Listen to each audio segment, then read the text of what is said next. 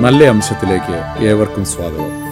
ലൂക്കോസിന്റെ സുവിശേഷം എട്ടാം അധ്യായം പതിനാറ് മുതൽ പതിനെട്ട് വരെയുള്ള വാക്യങ്ങൾ. വിളക്ക് കൊളുത്തിയിട്ട് ആരും അതിനെ പാത്രം കൊണ്ട് മൂടുകയോ കട്ടിൽ കീഴെ വയ്ക്കുകയോ ചെയ്യാതെ അകത്തു വരുന്നവർ വെളിച്ചം കാണേണ്ടതിന് തണ്ടിന്മേൽ അത്രേ വയ്ക്കുന്നത്. വെളിപ്പെടാതെ ഗൂഢമായത് ഒന്നുമില്ല. പ്രസിദ്ധമായി വെളിച്ചത്ത് വരാതെ മറവായിരിക്കുന്നതും ഒന്നുമില്ല.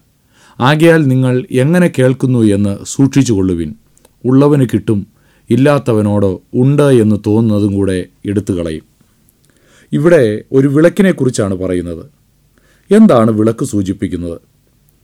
മത്തായുടെ സുവിശേഷം അഞ്ചാം അധ്യായത്തിലും സമാനമായ പ്രയോഗങ്ങൾ കാണുവാനായിട്ട് കഴിയും. ലൂക്കോസിന്റെ സുവിശേഷം എട്ടാം അധ്യായത്തിന്റെ നാല് മുതൽ പതിനഞ്ച് വരെയുള്ള വാക്യങ്ങളിൽ യേശു കർത്താവ് ഒരു വിധവക്കാരന്റെ ഉപമ പങ്കുവെക്കുകയാണ്. നല്ല നിലത്ത് വീണ് ഫലം കായ്ക്കുന്ന ദൈവവചനമാണ് വിഷയം.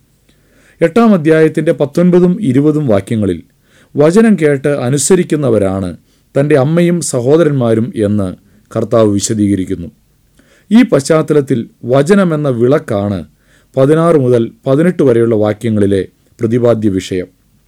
അതിനാലാണ് പതിനെട്ടാം വാക്യത്തിൽ എങ്ങനെ കേൾക്കുന്നു എന്ന് സൂക്ഷിച്ചു കൊള്ളുവീൻ എന്ന് പറഞ്ഞിരിക്കുന്നത്. പതിനാറാം വാക്യത്തിൽ ദൈവവചനത്തിന്റെ സ്ഥാനത്തെക്കുറിച്ച് പറഞ്ഞിരിക്കുന്നു.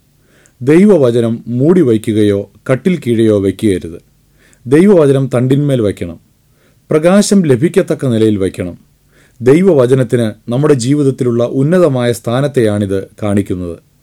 എല്ലാ ദിവസവും ആദ്യം ചെയ്യുന്നത് ദൈവവചനം വായിച്ച് ദൈവശബ്ദം കേൾക്കുകയാണോ? അതോ തീരുമാനമെടുക്കുമ്പോഴും വചനം എന്തു പറയുന്നു എന്ന് നോക്കാറുണ്ടോ?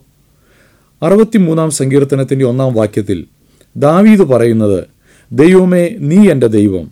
അധികാലത്തെ ഞാൻ നിന്നെ അന്വേഷിക്കും. വെള്ളമില്ലാതെ ഉണങ്ങി വരേണ്ട ദേശത്ത് എന്റെ ഉള്ളം നിനക്കായി ദാഹിക്കുന്നു.